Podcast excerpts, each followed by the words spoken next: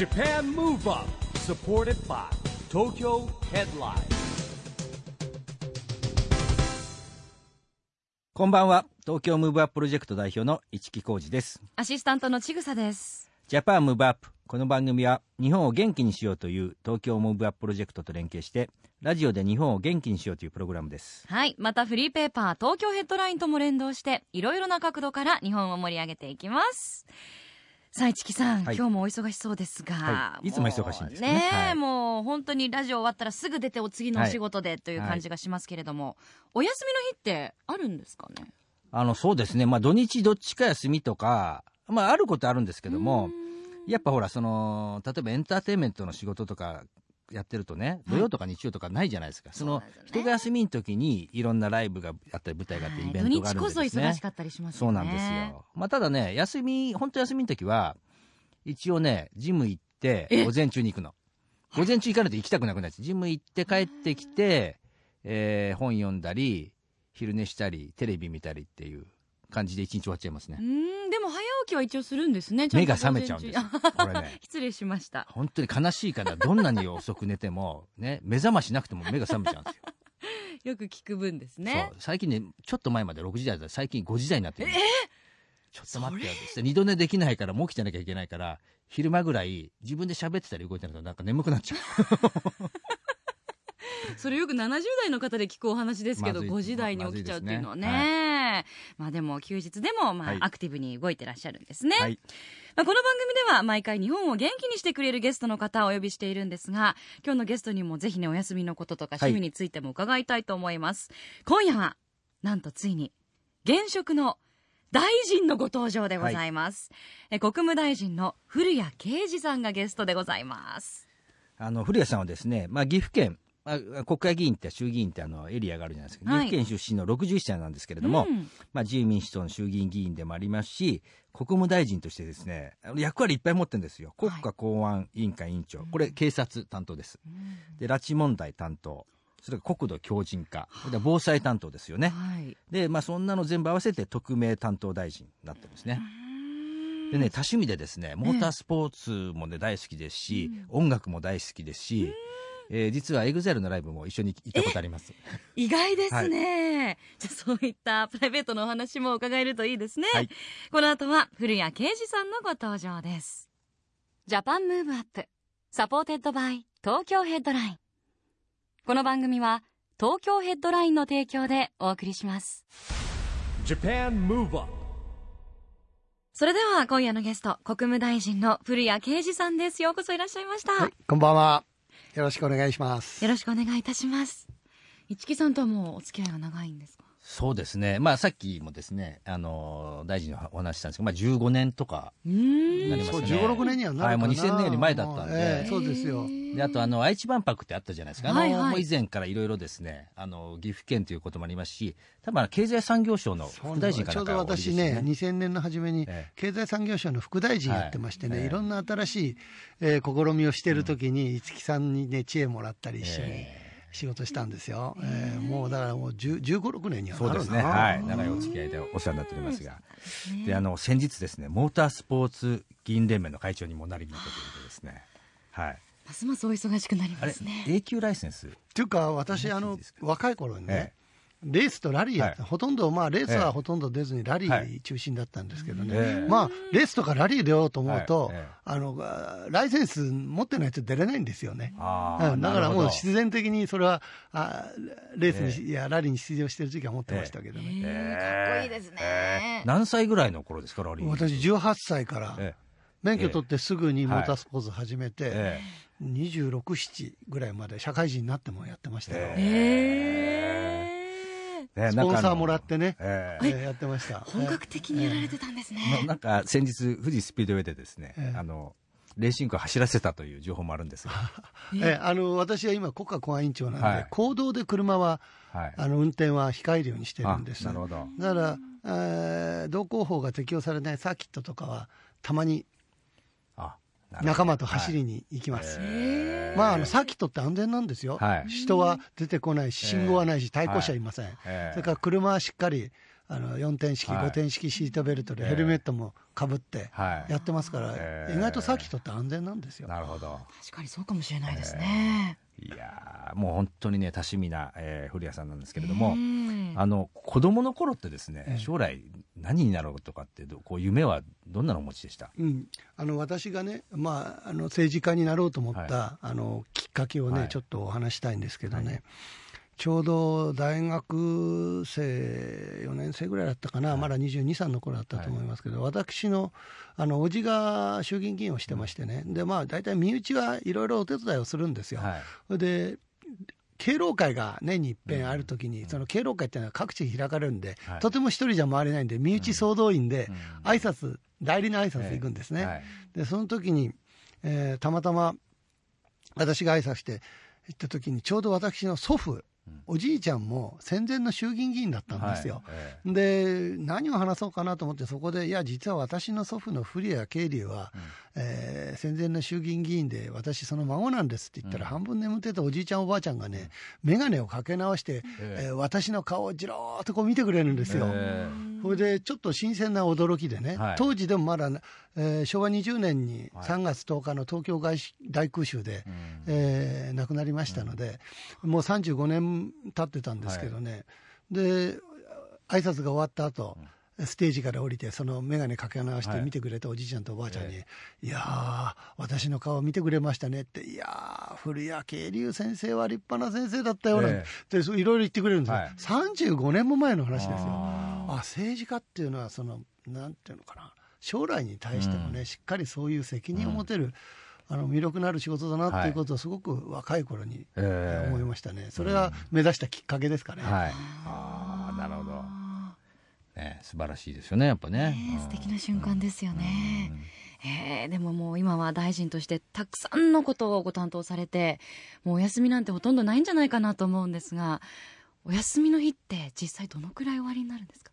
丸一日休みの日っていうのはうん。多分数えるほどしかないと思いますよえね。そのうちの、まあ、数日きっとレーシングカーを走らせて。でも実際そうやってサーキットに行っても、ええ。夜は何か公演を頼まれてたりとか、ねはいえーちょっと会合があったりとかういんうことでもう本当に丸一日休みっていうのは夏休みですかね、一番あのお盆の時とかですね。あか年末。あー。これは休みが取れますね、うん。えー。やっぱお休みの年末年始かなあー。ねえお話しされてる時顔もなんか晴れやかな感じになられますよね。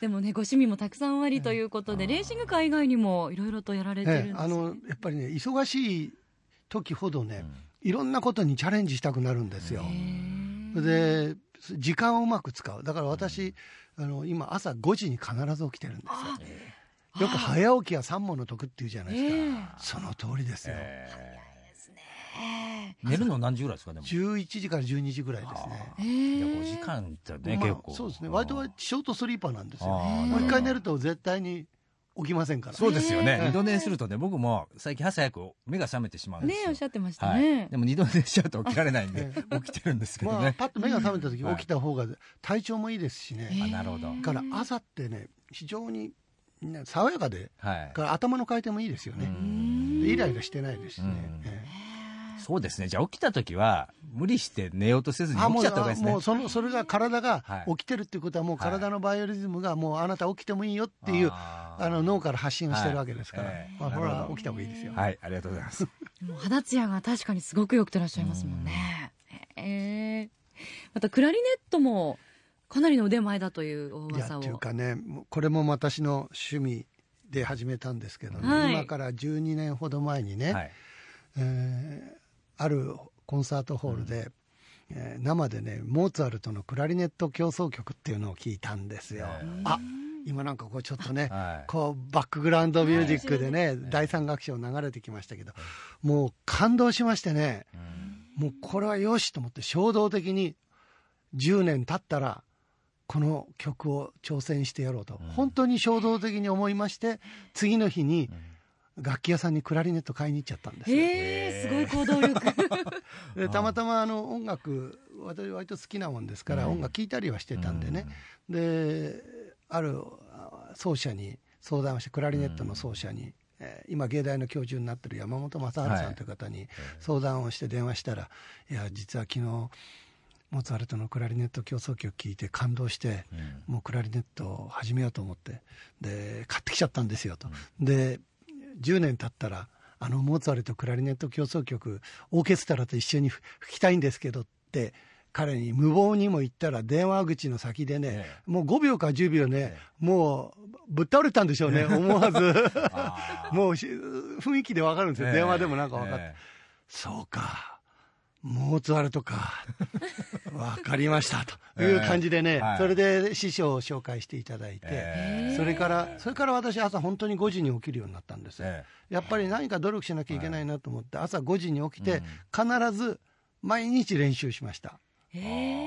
もう最初はね音も鳴らないしね明星チャルメラみたいなことしかしないから まあ嫌になっちゃいましたけどねええ。何度もくじけるかと思ったけどもまあ先生にもえー一生懸命励まされて実は去年の2月にはい。サントリーホールでえあの小ホールですけどね、はい。オーケストラと一緒にモーツァルトのクラリネット協奏曲全楽章、えすごいですね演奏しちゃったんですよ、えすごい有言実行ですえね。サントリーホールですよしかも。またすごいところで夢が叶ったんですね。へえまああのちょうどその時もあの拉致問題担当大臣やってましたんでね、はい。えー拉致の、えーチャリティーコンサートっていうことして、あの多くの方チャリティーもしていただきましたしね、まあそうやって一つ目標を決めるとね必ず私はそれに向かってねこう頑張っていくんです。政治のでも、えーし実際仕事でもそうですね、えはい。で目標を決めるとね、ええ楽しいですよ、まあそうですね。具体的な。ええ。なんかそれで最近本を出されたというあそうなんですよ、はい。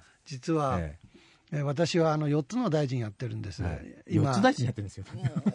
4つの大臣はもう拉致問題担当大臣と、えー国家公安委員会の委員長、それから防災と国土強靭化大臣、特に国土強靭化担当大臣はあの初代の大臣なんですね、で国土強靭化というと、どうもまだマスコミはね、えー無駄な公共事業のばらまきだっていうようなことがよく言われるんで、全くそういう次元とは違うんで。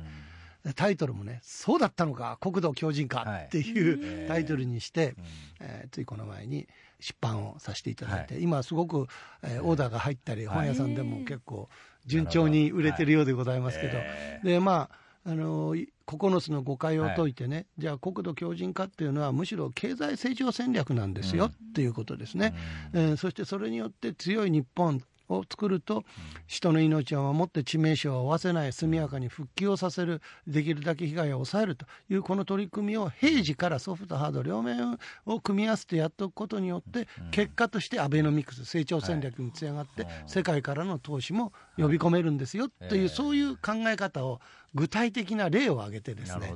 だから、はい。むしろビジネスマンの方々にとってはね、はい。ええ。まあ、ある意味でマニュアル、はい。あのビジネスチャンスを、えーいっぱい散りばめていますから、ぜひ読んでいただくとね、わかるかと思いますよ。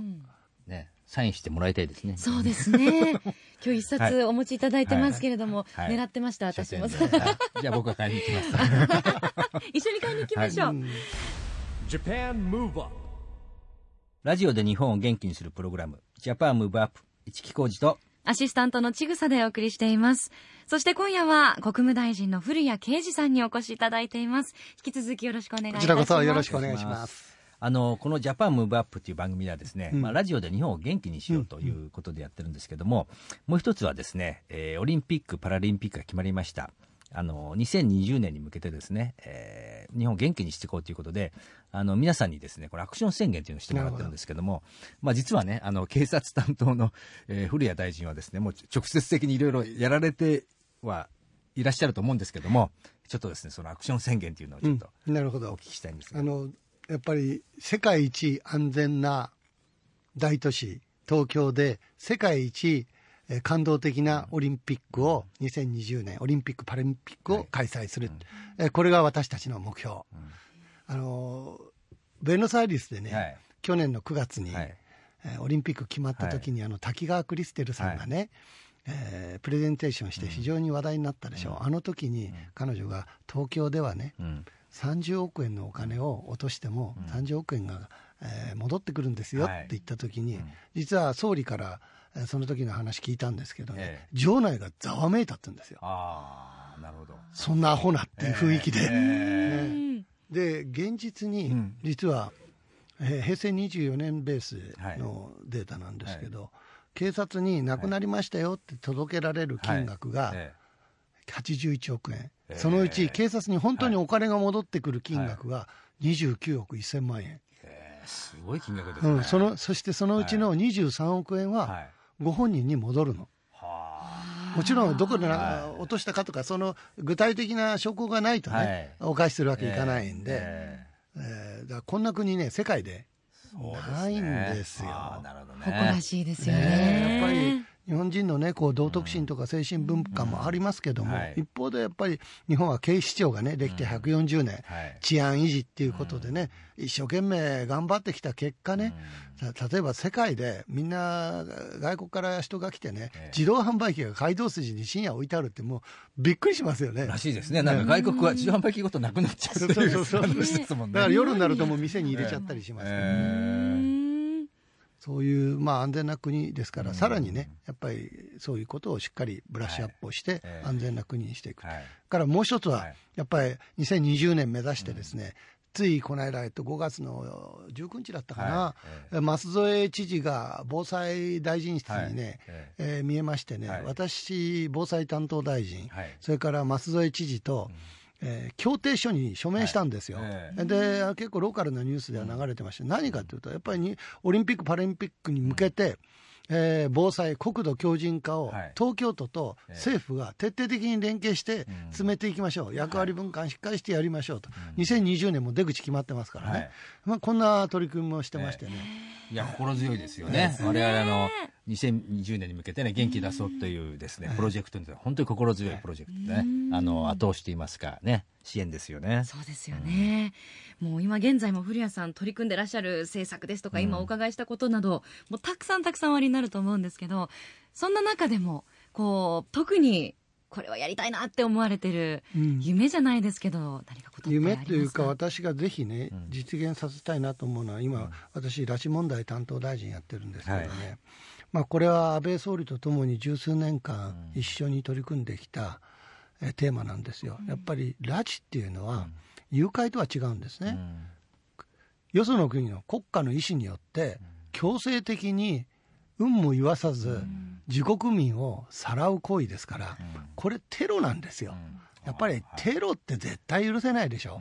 だから何としてでもね、えー拉致された被害者を取り戻したいということで、まあ、一部の方しか今帰ってきてないんで、えーまあ、いろんな情報を取ってね、はい。まあ、水面下含め、えー例えば26日から28日までは日朝の、えー協議が、えーまた、えー行われてますけどね、はい。やっぱりこういう、えー協議、あるいは水面下の動き、あらありとあらゆる対策をしながらですね、何としてでも拉致被害者を取り戻していきたいなとい。うふうに思っております。まあ、総理も一番国会議員の中では拉致問題に思いの強い議員ですしね、まあ、私も長年一緒にやってきた、えー議員が今担当大臣ですからね私も最後の拉致問題担当大臣になるんだっていうぐらいのはい。覚悟でね、やってます。ね。はい。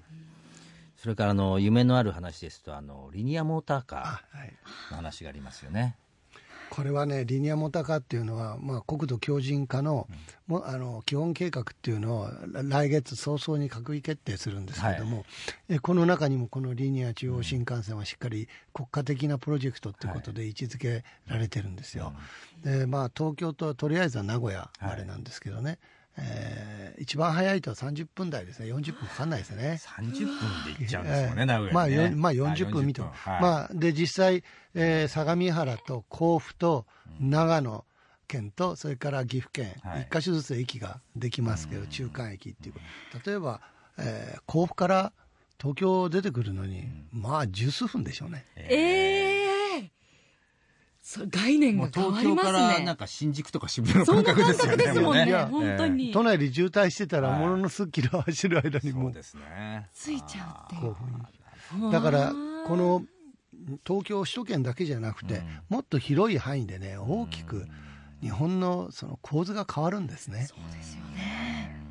でもそれが実用化されるとですね、世界にも通用しますよね。おっしゃるとりです。もう国土広いですで今 JR や、はい。あるいは政府がえこの技術を世界に売り込もうということで、まずはアメリカ、えね、ワシントンとボルティモアっていうところにこれを売り,、まあ、売り込んでるんです、その他の国々にも売り込んでってるんですね、まだ中国には売り込んでないですよ。いやでもね、本当にね、日本の、日本でも狭いようで広いじゃないですか。でも、その技術がじゃあ世界的にはね、大変なことですよね。それからもう一つねよくリニアって地震大丈夫なの？っていう人、逆にね地震にはねあの鉄のレールを使った電車と比べて圧倒的に安全なんです。ああ、そうなんですか。っていうのはええ脱線をするって概念がないんです。ええなるほど。磁石で反発をし合いながら走ってますから、はいその両サイドにガイドウェイっていうのがあるんですけど、うんそれが壊れるような地震が来たらうん。ダメですけど、そんな地震いったらもう日本そのものがもう沈没しちゃうぐらいの大きな地震ですから、うん。それは現実的にはありえない、そうするとそのガイドウェイがしっかり作っておけばですね、うん。こう反発し合いますんで、こう脱線をするっていう概念がないん。ですよ。ああ、夢のね。極めて安全なんです。ね。だから東海道新幹線のバックアップとしてね、もし、えー東南海、えー地震とか首都直下地震が仮に来ても、そういう大動脈はしっかり維持することができるっていうことで。ね、まあこの2020年のオリンピックの先にもですね、こういうはい日本にゆ夢があるわけですね。まあ、本当はね2020年までに一部でもね、開業したいなと思って取り組んでるんですけど、ちょっと、えー技術的にっていうか時間的にはね、はい。間に合わないかなって感じなんですよ。あでもその先がまだまだ楽しみですよね。えまだまだお話をお伺いしていきたいんですが、いよいよ最後になってしまいました。えおしまいにぜひリスナーの方にメッセージをいただけますか？はい。あの私はね市木さんとはいつもお付き合いしてるんですけどね。やっぱり市木さんっていつもね目前に向けてる。うん、何でも新しいものにチャレンジしてる、はい。あのさすがだと思いますよ。やっぱりみんなそういう気持ちになっていく。私も政治家として常にね目を前に向けて新しいものにチャレンジするそれは趣味でも同じ。実は今度三味線にもチャレンジしてるんですよ。クラリネットに続き、はい。三味線にもチャレンジ。三味線にも。だからまたね、ちょっと起きる時間早くしなきゃいけない。そう。今度は5時がね4時40分ぐらいにじゃあ続いてはじゃあサントリーホールで三味線のね、ご披露も楽しみにしたいと思います。国立劇場ですかね三味線だとそうですね。ねちょっと純和風な感じで、じゃあ楽しみにしていきましょう。今夜本当にどうもありがとうございました。はいありがとうございましたゲストは国務大臣の古谷啓二さんでした。またお待ちしています。ありがとうございます。Japan Move Up, 今日は国務大臣の古谷啓二さんに来てもらいましたけども、いかがでしたか？いやーこれだけたくさんの責任を負われで、毎日お忙しくされている中でも、朝早く起きてちゃんと趣味の時間は作るっていうところですとか、すごいですよね。大臣やってるだけ大変なのに4つも担当されててですね。うん。でもね僕も分かるような気がするんですけどやっぱりアドレナリンっていうのは、ね、いろんなことやってて、はい。い、ろんなジャンルのことをやってるからいろんなアイディアって出てくるんですよね。う、んまあ、あとはやっぱり睡眠は大事だなってことですよね。そうですね。ね古谷さんもまあ11時12時に寝てでも、ええ。まあ5時に目が覚めちゃうっていうのは、うん。僕も経験あるんですけどでも今日は勉強になったことはですね目が覚めた時に起きろ。ね。ということを学びました。方がすっきり起きられるという、ね。なんかね無理してあまだ早く寝ようとしちゃダメだってことですうねん。でも本当にあの魅力的な方ですね。もう多趣味ですからねうんやっぱクラリネットから三味線からそモータースポーツまうでねねえそういうなんかこうエネルギー源にはいなるものをお持ちの方っていうのはやっぱりバイタリティに溢れてますよね。ですようさっきもちょっとね最後なんか褒められちゃって僕もちょっと恥ずかしかったんですけどちょっと褒められてましたね。さあ、それではここで東京ヘッドラインからのお知らせです。今日は東京ヘッドラインウェブのお知らせです。フリーペーパー東京ヘッドラインのウェブサイトには、紙面に掲載されていないオリジナル記事や動画など、様々な情報が掲載されています。また、この番組、ジャパンムーブアップで行った過去の公開収録の模様や、沖縄で発行している沖縄ヘッドラインの記事を読むことも可能です。フリーペーパー以外にも面白い記事を読んでみたいと思うあなた、ぜひ東京ヘッドラインウェブもチェックしてみてくださいね。ということで、 Japan Move Up、そろそろお別れのお時間です。次回も元気のヒントたくさん見つけていきましょう。はい、オリンピック・パラリンピックが開催される2020年を目指して日本を元気にしていくヒントと仲間をどんどん増やしていきましょうはい。 Japan Move Up お相手は一木広治とちぐさでした。それではまた来週 Japan Move Up supported by Tokyo Headline この番組は東京ヘッドラインの提供でお送りしました。